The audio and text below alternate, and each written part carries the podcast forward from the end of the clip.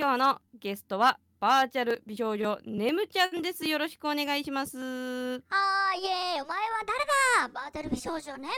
はい、あの、今日はよろしくお願いします。よろしくお願いします、えーそれではねむちゃんの自己紹介をしていただいてもよろしいでしょうか？あ、自己紹介。はい、はいこんなことをしてますよとかね。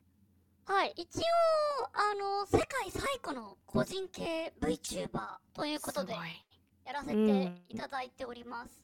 2017年の夏ぐらいからやっていて、その頃ね、まだにあの5人ぐらいしか VTuber いなかったんですよね。うんうん。で個人でやってたのは私ぐらいで、他は時のそらちゃんと、キズナアイちゃんキズナアイちゃんもねまだ10万ぐらいだったっていうしょぼ,、うんしょぼしょぼの時代からやっている人です。うわーありがとうございます。えーそんなねむちゃん、えー、VTuber として活動しているだけでなく、結構研究とか分析もすごいされてるなぁと、えーいろいろ拝見しておりましてでその中でも私 P が最近気になったのが、うん。えー死後のアバター感についてねむちゃんがお話ししているのがすごく気になったんで今日お呼び立てした次第でございます。あーなるほど。研究そうですね。私はもともとこう個人のアイデンティティが、うん、アバターとかアバターってあの見た目のアバターだけじゃなくて私3つあると思ってるんですようんね、うん。あいやまあ一つは認めの、v、VR アバター。これ私バーチャルコスプレって呼んでるんですけどうんうん。まあ、それとボイチェンによる、まあ、今やボイスチェンジャー使ってるんですけど声コスプレ、うん。であとは仮想通貨とかによる、まあ、あの匿名化技術による、まあ、経うん。済コスプレ、うん。この3つのコスプレで、まああのまあ、3つのアバターっていうのかな。それで、まあ、うん。普通の人間が仮想キャラクターになって活動することによって、まあ、個人のアイデンティティとか社会とかいろいろアップデートして理想社会が作れるのかなっていうのをあの、うん。人類美少女計画っていう風にうん言って、まあいろいろ実験的な活動をしています。まあ、なのでそうですねアバター的なところは結構昔から、まあ、いろんな観点で、まあ、一応研究はしてきたつもりです。はい。なその中でもその死後どうアバターがどう扱われていくのかの中でそのねむちゃんが喋っててあ実は私 P もそう思ってたって思ったのがその意思表示カードというか意思表示が必要なんじゃないかっていうお話をされててあ本当にそうだねって思いました。うん、そもそも今の法律だと、うん自分が死んじゃった後に自分の姿を守る姿をこうどう他の人が使うかっていうのを守ってくれる法律っていうのは今存在しないですよね。うんうんだからまあ死んだ後外見をどういう風に使われちゃっても、まあ、ぶっちゃけもう死人に口なしっていうか、まあ、どうしようもなかったんです、どうしようもないんですよ、うん。今今う今、んうん。まあうん。なのでちょっと今後どうするのかを考える上で、まあ、やっぱりちょっとこう臓器の意思提供じゃないけど、まあなんかこう、まあ、顔も一つの臓器じゃないですか。言ってみれうば、んうん。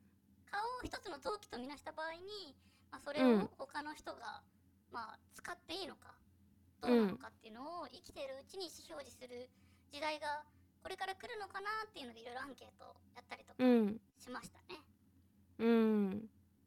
それめちゃめちゃ必要だなと思っててうん。最近私 P があこの考え方近いんじゃないかなって思ったのはあの漫画家さんとかその何かこう作品を持ってらっしゃる方がそのこの著作権をどうするかみたいなのってそのプロダクションとかにあの運用をお任せしてそれの利益をはこの人に分配してくださいとかなんかそういう運用をしてると思うんですけどなんかそれにその外見とか声とかっていうのはちょっと近くなってくるのかなっていうのをちょっと最近考えましたね。うん、そういう意味で言うと、まあうん。今って、まあ、この間、あのーまあ、話題になったやつで言うと、うん。あのーまあ、高校の銃乱射事件の被害者うんが、うん。あのーまあ、僕はもう死んじゃったけどみんなちゃんとあの選挙に行ってあのいい国を作ってくれみたいなので結構うね、ん。論議を交わしたやつとかあるけど、うん。あれとかっていうのは本人の生きたアバターじゃないですか。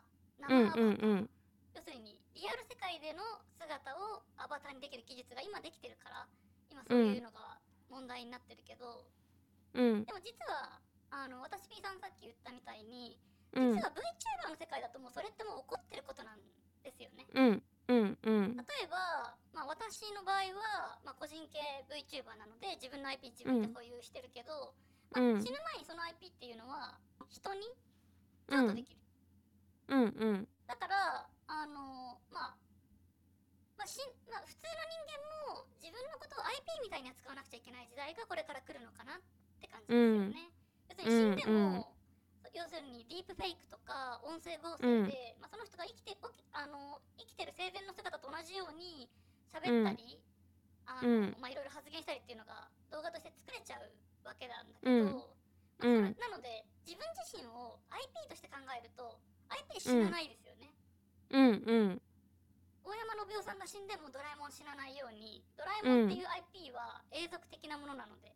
だからうん。これからの時代は私たちは自分が死んでも自分の IP 自分っていう存在を IP として考えるそういう新しい法律が求められてるのかなって思います。うん。うん。この辺のなんだろう具体的な整備ってどうすどう整っていくんでしょうかね？まあぶっちゃけ私は思うのはもう今もう私たちが想像してる使われ方っていうのはほん。の一部だと思ってて、まあ、多う分、ん。まだちょっと法律の議論をする段にないかなって思ってるんだけど、うんうんうん。うん。まあ、まあ例えば、まあ、いろんな例によって許せるケースと許せないケースっていうのいっぱいあると思うんですよね。うんうんうんえば結構あの OK そうな事例で言うと、うん。あの去年話題年末の去年のあの「紅白」で話題になったうん。AI で復活した美空ひばりさん。うんうん。40年ぶりに「紅白」で新曲を歌ったってやつ。うんうんうん。世間的にはまあいいかなって感じですよね。まあそうですね。まあ賛否はあったけど。うん、うん。まあ、私は個人的にはちょっと自分自身が美空ひばりさんの立場になって考えるとあれはちょっとどうなのって思わないところもないんだけど、うんまあ、うん世間的には割と、まあ、OK ってことになってるうんじゃないですか。うんうんなんだけど明らかにダメなケースもありますよね。そうですねそのな誰かを傷つけることに利用するとかねそういうのは明らかにダメだなとは感じますよね現時点でも。そうなのでそこの線引きができるほどまだ私たちはあんまり事例を持ってないかなって思ってて、うんまあうん整備するにもまだもう手探りでいろいろこれから考えていく時代タイミングなのかなって思うんだけどうん。一つまあやっぱりヒントになる可能性あるかなって思うのはやっぱりうん。VTuber なんですよね。うん私の中では。うんうんまあ、さっきのあの大統領選の話だとやっぱりリアルアバターの話なんだけど、実はうん VTuber だとそこら辺も結構先を行っていていろんな事例ってあると思うんですよね。うんうん。あの覚えてると思うんだけどあの一昨年のうん。フェミな愛想像って覚えてる？あーありましたね。うん。フェミニストのキズナ愛です。女の子の体は女の子のものです。あなたのものではありませんってあのフェミニストの人がキズナ愛ちゃんってあの、うん。MMD のモデル公開してるうんんだけど、うんそれを使って、まあ違う人はキズな愛になって喋ったやつなんだけど、あれ何かっていうと、あの NHK のノーベル賞の解説サイトに愛ちゃん起用された時に、まあちょっとこう、まあ、まあ当時はまだね VTuber とか出たばっかりだったから、うん。そういうこうまあ愛ちゃんそんなに性的に強調されてないと思うんだけど、まあちょっとそういうのが、うん。まあ女性の体を宣伝の道具にするなみたいな感じで、まあツイフミの人が騒いだ、まあそれはまあ別に、うん。まあいろんな意見あるので全然私はどうでもいいんですけど、うん。うん。ポイントは愛ちゃんが思ってないことを言わされたってところなんですよそうだね。うん。うん。うん。これは明らかにダメですよね。うん。うん。うん。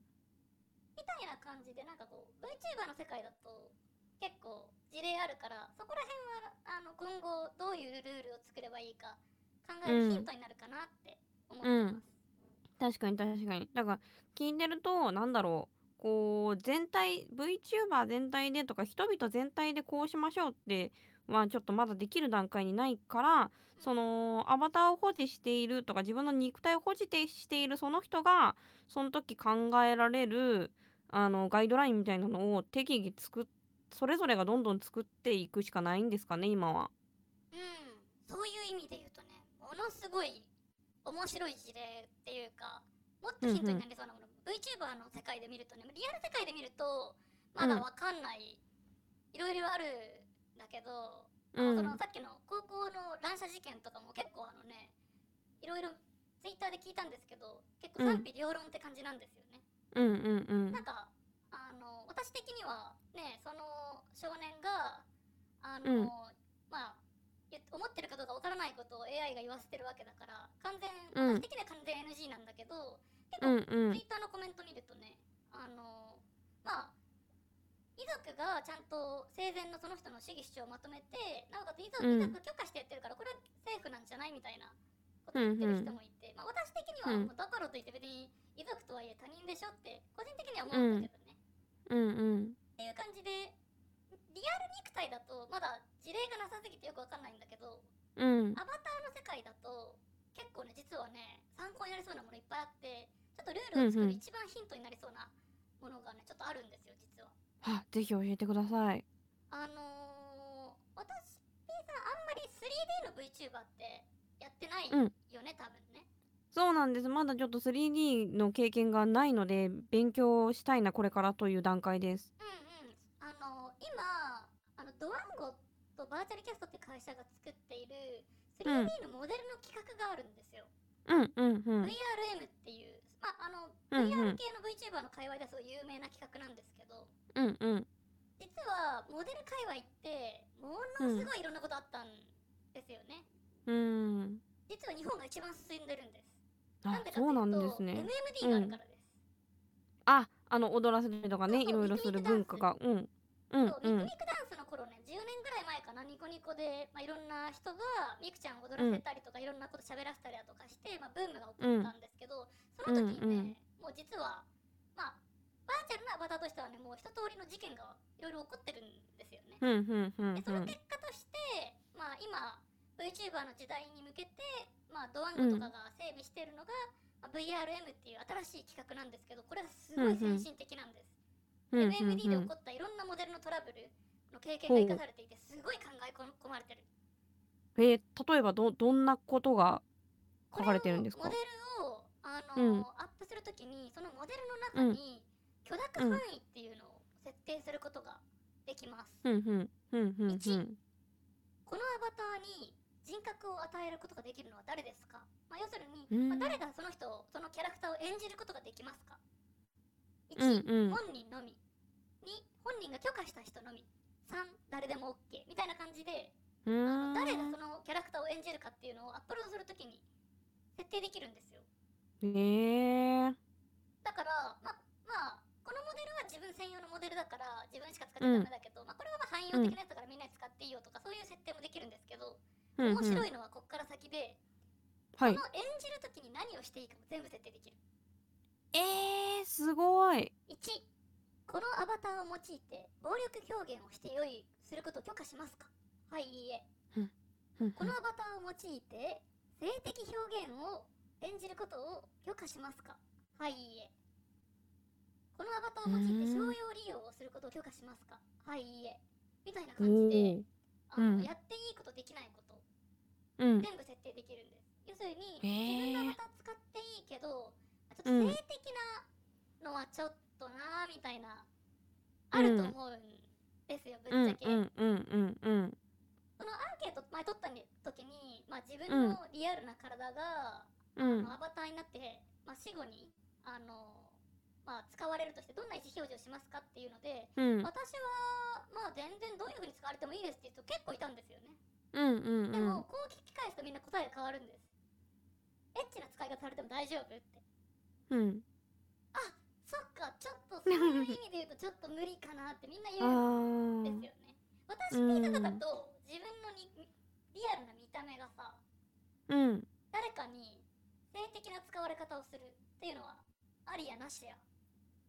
私 B はもう自分の意思じゃないと嫌ですね。その性的な使い方自体は OK だけどその全部自分の意思であのやりたいっていう気持ちがありますねうんうんだからまあえ悪い言い方するとおおもちゃみたいに使われるのはちょっとなって感じうんうんですよね、そうそういうの結構あると思うんですよね。うんうんうん。でそのまあ、例えば暴力とか性的表現とか、あの商業に使ってお金儲けに使っていいかとかっていう、この3つは MMD の時代によくトラブルになったことなんですよね。へでそういうのはもうえ VRM では企画化されててあの、うん。もう初めからモデルの設定に組み込めるようになってるんですだから規約とか作うんらなくていいんです、うーん使うときにあの画面が出てくるんですよ。あのこうん。のアバターは、あのこういう表現は許可されていいません。同意しますか、はいいいえみたいな。うん。だから、うんうん。もういちいち規約とか作んなくてもちゃんとこうそういうのがあの、まあ、ルールになってるんですよね。うんうんでうん VRM をソフトに組み込むときはそのルールに従って作んなくちゃいけないことになってるから。うん。だからリアルな体もいずれそうなるのかなって私ちょっとなんとなく思ってるんですよね。うん確かになんかそのリアルな体のデータのジャスラックみたいなのできそうですね。そうそうそうそうそうそう、うん。まあ、さっきもちょっと言ったけど自分の姿を、まあ、うん VTuber で言うと、バーチャル美少女ネムっていう IP なんだけど、うんうリアんルな人格も、まあ、IP として考えた時に、まうん。あその IP にあらかじめこうここまでは OK よみたいなのをちゃんとねうん。設定しておいてみたいなうん。のが多分今後のスタンダードになるのかなって。いう意味で言うと VTuber ってねすごいヒントがいっぱいあるんですよ。なぜならもうそこら辺のトラブル一通り経験してるから。うんうんうん。だから結構ねそのあたりって日本が実はリードできる領域なんですよね。うんうんうん。すごく面白くて。うーん。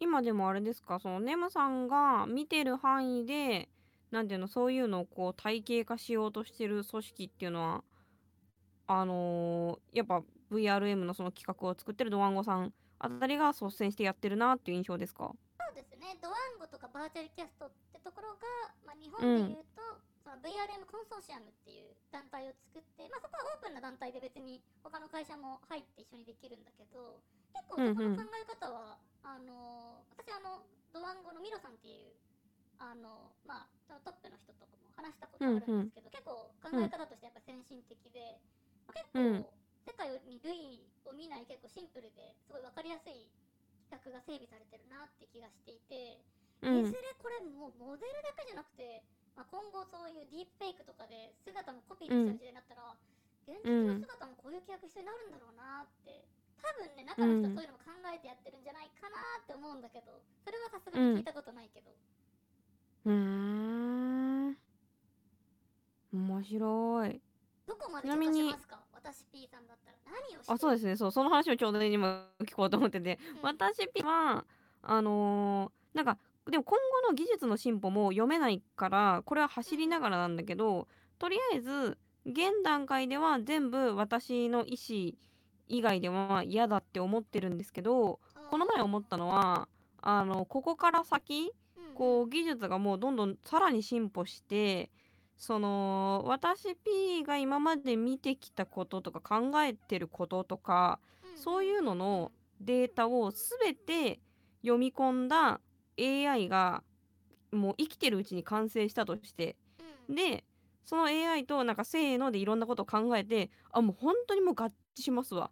もうこれはもはやもう私 P そのものですわっていうのがその生きてるうちに生まれたらその確認が取れたらその死後はこのうんこの AI がそれでも生きたいと思うか思わないかでその死後も IP として生き続けるかどうかをもうそいつに決めさせますみたいなことを言いたいなっていうのをちょうど考えてました。まあ、要するに多分まとめるといろいろ喋ったりとかしてもいいんだけど、自分の意図通りのことだけを喋ってほしいなってことなんだよね。そうそうそうそうそうこれにそう。そう反することはやりたくないし、うん。性的なこともいろいろ使われてもいいかもしれないけど、うん。これは自分のこの人だったら OK みたいな範囲内でやってほしいってことだよね。そうそうそうそうそうです。そう。実はアバター死後のアバターの話ってそう結局、うん。もう人間が死ねない時代やってことなんですよね。うんうんう死ねないん時代に自分の権利をどうやって永続的に保障するかっていう問題で、うん。結構ね考えるといろいろあるんですよね。うん。なんか例えばだけどあのまあさっき言ったような AI ってね多分すごい作るの難しいから多分私ピータ生きてるうちに作られないと思うんですよ。多分ね、うんうんうん。だからこそさっきの VRM みたいに、まあ、事前にいろいろ決めるしかない。ここまでは OK よみたいな、うん。でもさっき、まあ、自分で決めれないんだったら何でも嫌だって言ったけど例えばだけどあうん。のハリー・ポッターでさあのうん。動く写真とか出てくるじゃないですか。うんうんうん。あの結構みんなの意見としてあったのはあの、うん。写真っていうのまあ動く写真はまだ発発明されてないけど、うまあ、ん江戸時代とかに、まあ、写真みたいなのが一般化された時って、うんそれに魂が乗り移ってるみたいな感じでみんなすごいうん怖くて写真写らないようにしたりしたましたよね。うんうんうんうんこれが私たちが今話してるアバターの話なんですよまさしく。はいははなるほどでも今の私たちにとって別に写真ぐらいはいいって思うでしょ。うん確かにその姿がねその紙に印刷されることは別にって思ってるわうん、写真は別に自分自身じゃないしって思うじゃないですか。うんうんってなると、AI で、まあ、ちょっとした AI が入って軽く喋るぐらいだったら別にそれって写真と一緒じゃないって将来未来の私たちは思うかもしれないよね。うんうん感覚がねそれが当たり前になってきてたらねそうそう。あの、んハリー・ポッターで喋るあの家みたいに出てくるんですよ。はいはいはい喋る肖像が。うんまあでも例えば、なんかこう、私 P さんがすごい有名人になって死んじゃった後,、うん後に私 P 記念館が作られてするとするじゃないですか。うんうんうんうんでそこの入り口で私 P さんののアバターが「あいらっしゃいませ」とか、また来てくれてありがとね」とか、来た家族に、うんあ死んだ後も来てくれてありがとうね」っていうぐらいはまあなんかいい気がするよね。なんとなく。うん。確かに。でもなんかその線引きが結局じゃあどこまで OK なのかじゃあどれは OK なのかって全部やっていくのはうん。あーあー大変めんどくさい。もう全部ダメって言うって言いそう。なんかめんどくさがり屋だから。うんうんうんうんうんうんそう。だからね結構今の観点だと結構ね判断が難しい問題だよね、うんうん。私はちなみにうん。結構なんか何でもいいかなって思ってる人なんだよね、うんうんうんうん。この別にバーチャル美少女ネムのあの体が別に暴力表現に使われようがうん。政治的表現に使われようが、まあ、なんなら、うん。ファンの人にエッチなことに使われようが、まあ、ぶうん。っちゃけいいかなって思ってるんうん。そういう人もいるよねそれは。オープンなうん。あのなりすましはダメだと思ってるからクレジットはしてほしいですね私の場合は。要するにこれは本人じゃないよって。はいはいではいはいはい。らぶっちゃけまあぶっちゃけあのね今そんな AI 作れないから未来どうなるかわかんないし、まあうん。ちゃんとクレジットさえしてくれればもう何でも OK かなって思うけど、まあ、やっぱそこ人次第だから。そうだね。そう。アンケートの結果がすごい面白くてうんうん知りたい。死後の世界、まあ、しあなたが死んだ後、うん。あなたのリアルな肉体や外見や声をバーチャルアバター化してうん任意の発言をさせたり触れ合う権利を提供しますか、うん。まあ、ただしクレジットを入れるものとしますってしました、うんうん要するにまあこれは本バーチャル技術による再現ですみたいなクレジットがこうどっかに入る感じ、うんうんうん。はい。1誰でも自由に使って OK、うん。2親族の個人利用のみ、まあ、要するにうん。お墓参りユースケーすね、うん3、うん。一切許可しない。どれにしますか、私 P さんだったら。ねえ私 B は事前事前収録のものなら OK なんですけどなんか多分そうじゃないはずなのでダメです。もう任意の発言をさせることです。一切許可しない。ダメです。親族でも恋人でもダメです。あダメ。親族を一番信用してないからダメです。そういう人もいる はい。結果一切許可しないが45%お一番多おかったですね。でもうんうん。誰でも OK っていう人は28%ぐらいでうん。親族だの個人利用だったら OK って人は28%ぐらいだったのでうーん。部分的には許可するよっていう人の方がうん。55%ぐらいだったのでどっちかというとうん。多いっちゃ多かった、うーん。まあけどねこの意思表示カードって今の時点の意思表示カードってあんまそんなに当てにならないと思うんだよね。うんうんまだ何に使われるか私たち予想もできないから。うん。うんそう。もう一個面白い事例があって。うんうん。あの今年の頭ぐらいに韓国で話題になった話なんだけどこれも多はい。分有名な話だから見たことあると思うんだけど、うんうん7歳の娘さんを亡くしたお母さんが、うんまああの私 HTC バイブっていうバイブのうん。アンバサダーをやってるんですけど、まあ、その VR 技術を使って、ああの、うん。VR 内で再現された 3D グラフィックの娘さんに、うん。まあ VR の中で再現再会するんですよね。うんうん。がもうあのまあ、さっきの美空ひばりの話美空ひばりさんの AI の話とかと違ってうん見てる人でダメって言ってる人ほとんどいなかったんですよね。うんうんうんうんお母さんの心の傷を埋めるためだからういいんじゃんないっていううん意見がほとんどだった。うんうん。でも実は一緒なんですよねやってることって。うーん。その人の意意に沿わずうん。言ってもいないことを言ってるっていう意味で言うと、まあ、やっぱり言ってるわけだから、でもこれってどう、うん。これはありなし。さっきの私さんの話だとちょっと微妙ってことになるよね。そうやっぱり嫌だな。事前収録させてほしい本当に。何でも。うーんなんかそのさ本当繰り返すけどもうここまで OK ここまでダメをその全部書き出せる自信がないから統一でダメかな。だからその確かに比べ並べると写真と写真でその時を再現したものを見るのとそうやってバーチャルのものって似てるようだけどやっぱ違う点は実際にその人が撮ったポーズなのかどうなのかっていうところがやっぱり違うと思うからなんか全く同じように受け入れられるとはならないのかなとはちょっと思いましたね。そうだと思うう。うんん。あの私と結構 VR 世界で、うん結構、まあ、毎日のように VR 入ってる人からすると、うんうんうんアバターってただの洋服じゃないんですよね。わかるわかる。そうですそうです。もう魂そのものだからそれが使われちゃうっていうのは、うん。結構違和感がうん。ありますよね、アイデンティティそのものだから。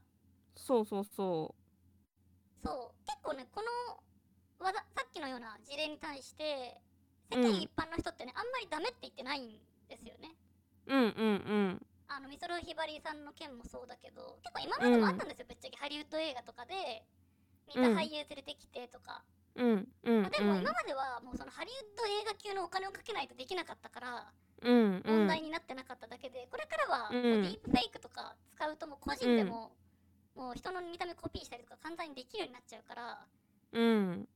これからは多分ね問題になると思うんだけど一番早くそこが違和感感じてるのはやっぱりバーチャル界隈の人うん。なんですよね。そうだよね。だってうん。実際やんないと分かんないもんね。その体験してみないとどれぐらいそのデータであってもそれがこう自分の肉体とすごくなんか精神とすごくリンクするものだっていうのはあの私 P も活動していく中で初めて得た感覚ですもん。うん、VTuber の人はね生まれながらにしてその感覚が身についてると思う。ん、なぜならあでも、う。うん、あどうぞどうぞ。あ普通の人ってほら見見た目が奪われるってこと基本ないじゃない。うんうんうんでもうん VTuber って割とあるあり得るからうん。人に取られちゃったりとか、うん。リアルシャッターだと本当に盗まれちゃったりすることあるから見た目が、うんうんうんうん。なりすましとか結構あって、うん。まあ、なのでそこら辺の感覚が分かってるから、うん。V の人は逆にあれこれダメじゃないっていうそういう、うん。まあ、だからちょっと未来にいるんだよね私たちは。そう。これあのー私 P ここで初めて話すんですけど、うんうん。そのアバターと自分があの同一にこうアイデンティティで等しくあのー感じるうんうんうん。感覚がやっぱ強くなっていったのって多分活動して本当10ヶ月とか1年経ってなんかようやくあめっちゃリンクしてるかもみたいな。このこのアバター表彰がぶん殴られたら自分もちょっと痛いって感じるかもとかそういう風に感じるようになったので実はちょっと時間かかっててでそれゆえに起こしてしまった、あのーことが実はあって。あのー実あえっといつだったかな？デビューして多分半年ぐらいの時に、えー夕霧わまあ私 P がプロデュースしている夕霧が、はい、えーラファエルさんの ラファエルさんの企画に呼ばれたんですよ。はいはいはいはいそう。で、まあ、それはあのーまあ夕霧が直接呼ばれたんじゃなっていうよりもまあ夕霧がその時属していた事務所にそういう話が来てなんかあのラファエルさんとなんかいろいろコラボする企画があるよぜひ出たらみたいな話でまず来ててでもその、まあ、企画の内容結構、まあ、2点3点でいろいろ変わっていってて、うんまあでもねその、まあ、まずは夕霧が人に知られないと人気者にならないと事務所もあの潰れちゃうからもうそれはそんななんかねあの有名な方の動画に出れるなら何でもやります頑張りますっていうので突入したんですけどその最終的な企画が、えーと、VTuber な数人呼んでその中の、えー、数人が途中でラファエルさんの元彼女と入れ替わってたらラファエルさんは気づくのかっていうドッキリ企画になったんですよ最終的に。なるほどね。そうでなんかその時じゃあ誰が入れ替わりやるってなった時にまあちょうど同じ事務所の子とかも来てて、でそんもうその時にちょうど夕霧がバズった後で結構チャンネル登録者数も多かったりとかしたのでなんかまあ、はいはい。ここは自分よりもやっぱまず仲間もやっぱ等しくあの同じようにバババって伸びてくれた方が会社として絶対いいはずだからと思ってなるべくその仲間の出代を増やしたいなと思ってあじゃあ自分があの早めに変わりますよっていうのであの出たらそこであいつはなんだと禁忌を犯してというのでまあちょっと一部で炎上した事件があったんですね。えそれってダメなのかな？うんなんか当時はあのー何やってるんだって、まあ、一部の人がねみんながみんなじゃないけど一部の方がそのでお怒りにそうなられていたりやっぱりその夕霧を応援してくださってる方もちょっとあれは嫌だったなって言葉をいただくことが多くてえでも自分としてら明らかにこう、うん。企画でやってますっていうのはそうそうそう。でもやっぱその肉体をさ他の人に預けるなんてなんなんだよみたいな。お前にとってやっぱり VTuber ってその程度のものだったのかよっていう声をやっぱ結構いただきまして。うんうんうんうんうなんかそのの時にまあ外野の人は外野の人はとかあんまそういう方でよくないけどまあだって別に普段夕霧を応援してない人がわーって言ってくる分にはいやこっちだって考えがあってやったんだからっていう気持ちになるんだけどやっぱその応援してくれてる人たちがすごく傷ついていたのを見てあややっぱ夕霧はこれはやっちゃいけないことなんだってそこで改めてそこでに思ってでその後活動を続けていく中でいや確かにこれは夕霧にとってはもう肉体だからうんかなかなかそういうのはもう今後はできないなってだんだん馴染んでいったというか思うようになっていったので最初はううん。んそこまですぐ思い当たるほどには慣れてなかったですね。それは周りのファンの人に言われたからうん。ちょっとダメなのかなって気づいたのかな。自分自身はどうなんだろえっとね最初その段階ではあそうなんだ。こういうことをすると自分を応援してくれる人が傷つくんだっていうまず気づきで今後はやめようだったんですけどただ活動していく中でどんどんやっぱ馴染んでいってかあの分かちがたいものになって確かにあれは本当にダメだったかもなって思っていったっていう感じかもしれないですね。うあーじゃあ初めの頃はなんかアバターがよく VTuber 界で言うのはなんかこうまだうん。体に馴染んでない。うん。かなかったってことなのかな？その時はまだ、うん。うん。うん。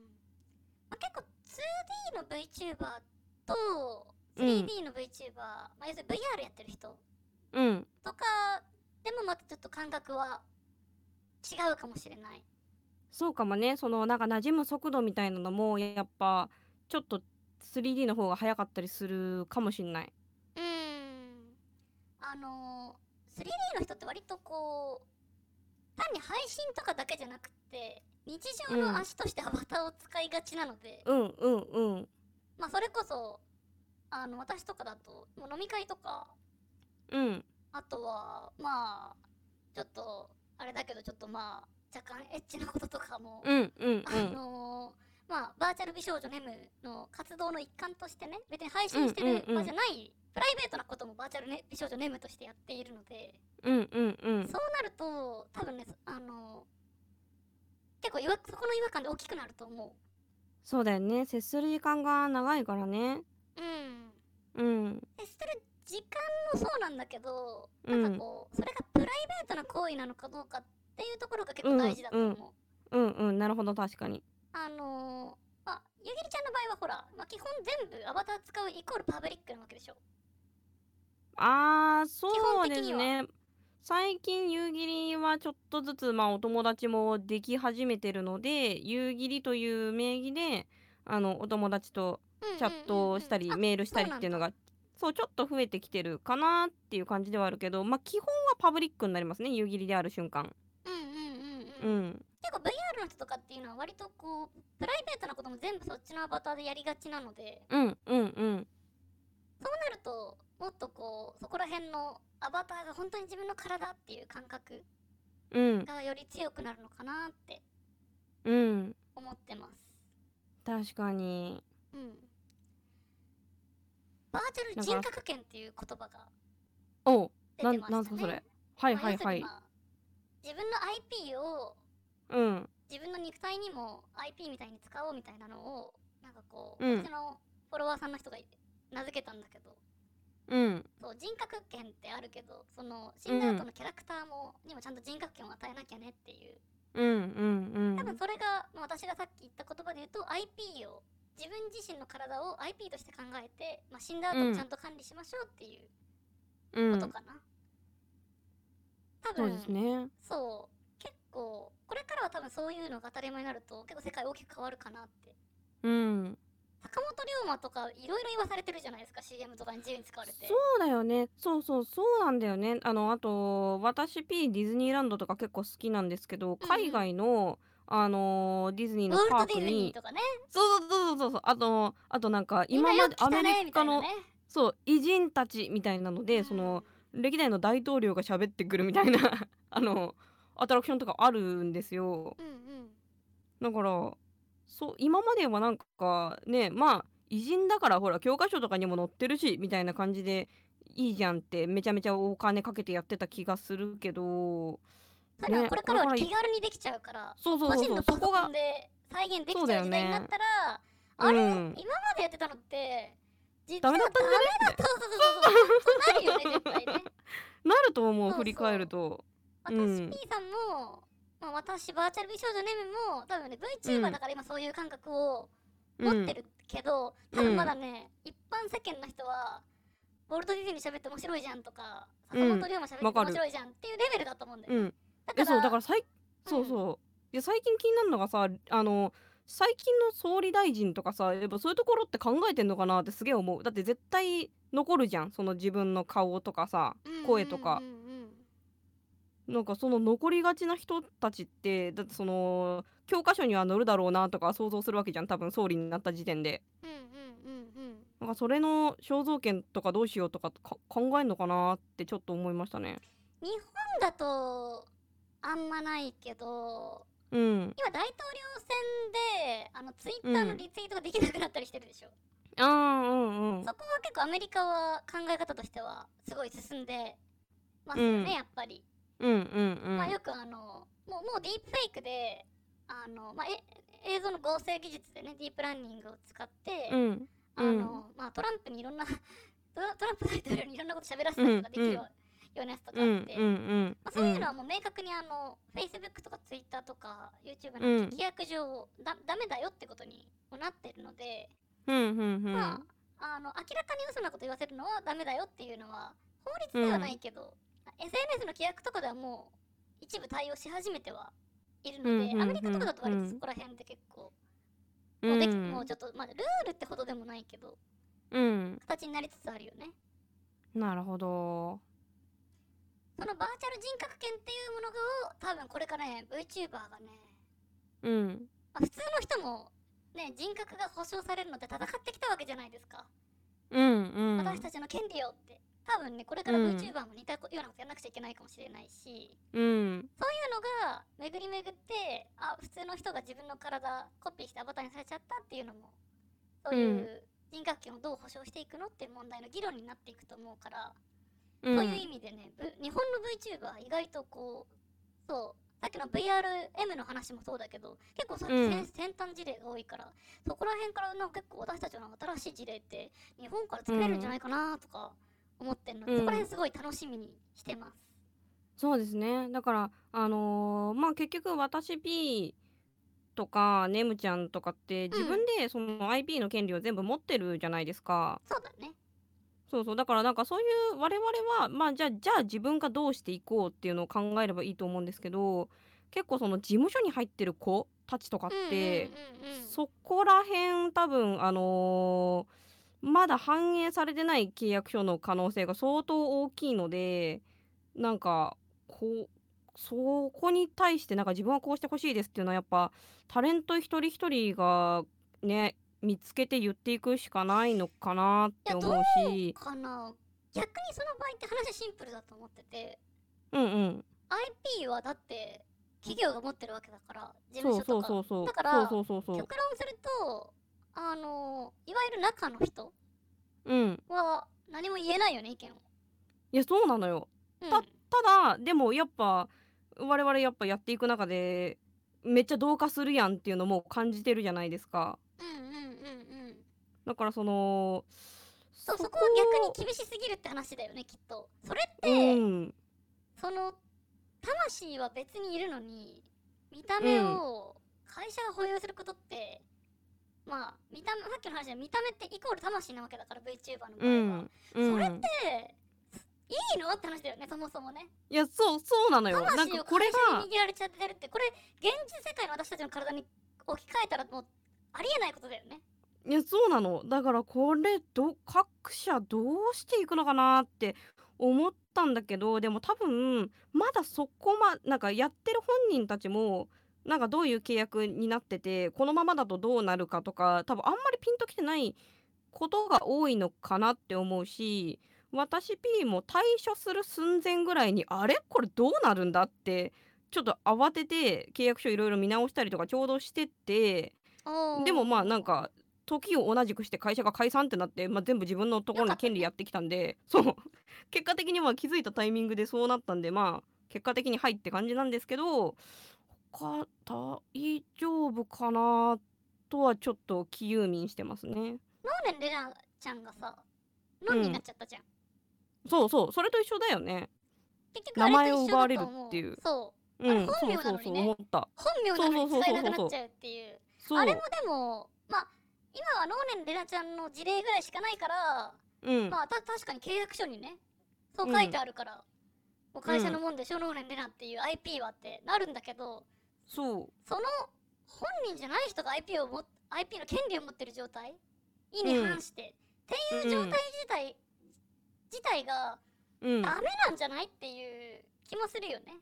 そうなんだよね。ただなんかそこら辺の整備ってやっぱどうしてもねあの皆さんいろんな予算の問題とかその知識とか経験のもんねあれとかでなかなかそこの整備ってまあ、整備っていうか今はもう明確にうん企業が持ってるんですよ権利を。そうなんだよね。何もできないんだよ本当に。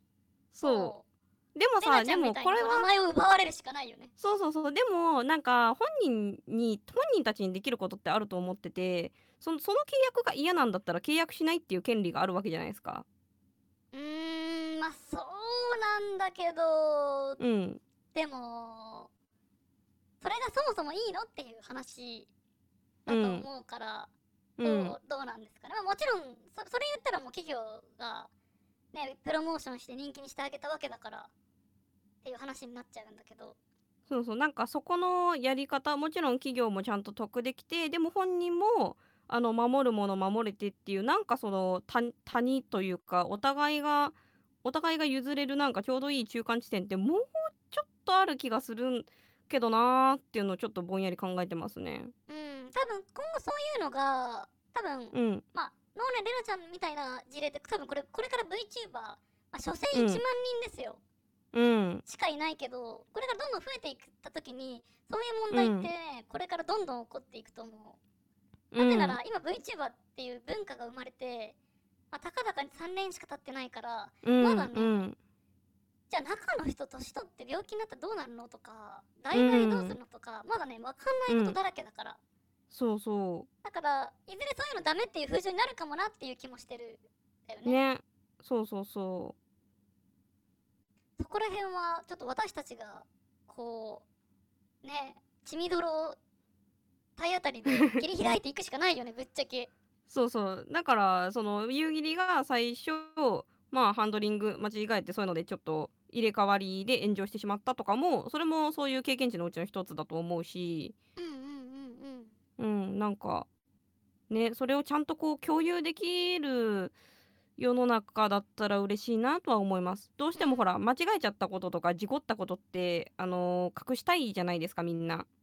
うんうんうんでも共有してくれないと同じ事故めっちゃ起きちゃうんだよねっていう不安があってあのそれがあってこのラジオを始めたのもあるんですよ。ああ運営する上でねどういうそうそう運障営する上でそう、ん自分がこれで事故りましたとかこれ間違えちゃったんですよねっていうなんかそうバーチャルカルチャーを語る番組って言ってるけど別に自分がこう偉そうに今世の中はこういう状況にあってみたいなことを言う気あんまりなくていやいやわかんないもんねもそうこうなったらこうなっちゃったどうしようしか言えないよね。そうそうそうそう、うん。でもそのこうなったらこうなっちゃったどうしようっていう一個一個がすごく価値が本当はあるんじゃないかと思ってそれをまあボイスメモ的にここにストックしていきたいなっていう思いでこの番組やってるんですよね。そうだと思うさっきも言ったけど、うん。私たち VTuber が直面してる事例っていうのは本当に世界最先端のものだし、うん、日本っていうこのキャラクター文化が、まあ、こうコンテンツとして受け入れられやすい国で起こってることっていうのは本当に他の国じゃ起こんないぐらい最先端のことだと思うからうん。それが多分巡り巡ってあのさっきのリアルな体もコピーできないよねみたいな話にもゆくゆくはそっちの行き着いていくし、だから、まあいきなり結論これが良くてこれがダメってビシッて線引けないけどそこら辺の経験値貯めていくのはすごい意義があることだと思うん、そうなんです。でもそれはさやっぱり私 P が見えてることが本当に全てじゃないからやっぱりこうやってねむちゃんみたいに他の世界も見てる人に話を聞いていきたいなと思ってるのでちょっとこれからもよろしくお願いしますね。うこれからもよろしくお願いしますすごい楽しかったはい、ありあがとうございます。じゃ野望はちょっと私 P さんをちょっとうん。VR の世界に連れてっちゃおうかなっていう、あ、あもうほんとすぐ行きたいつもりなんでじゃあこれ 収録終わった後そのその辺の話を教えてもらいます個人的に。はーい。でもなんだ、はい一応私あのバイブアン、うん。HTC 公式のバイブアンバサダーとしてそうなんですよ。いろん。な人をね VR の沼に引きずり込むというお,、まあ、お仕事じゃないんだけど、まあボランティア活動をしているので、はい何でも聞いてください、あのーそうだね私ピザみたいなあの人連れていくとみんなあ、はい。こうなってるんだっていうのを多分私さん発信してくれると思うから。うん、私とかもう完全にどっぷり沼に入っちゃってるからね。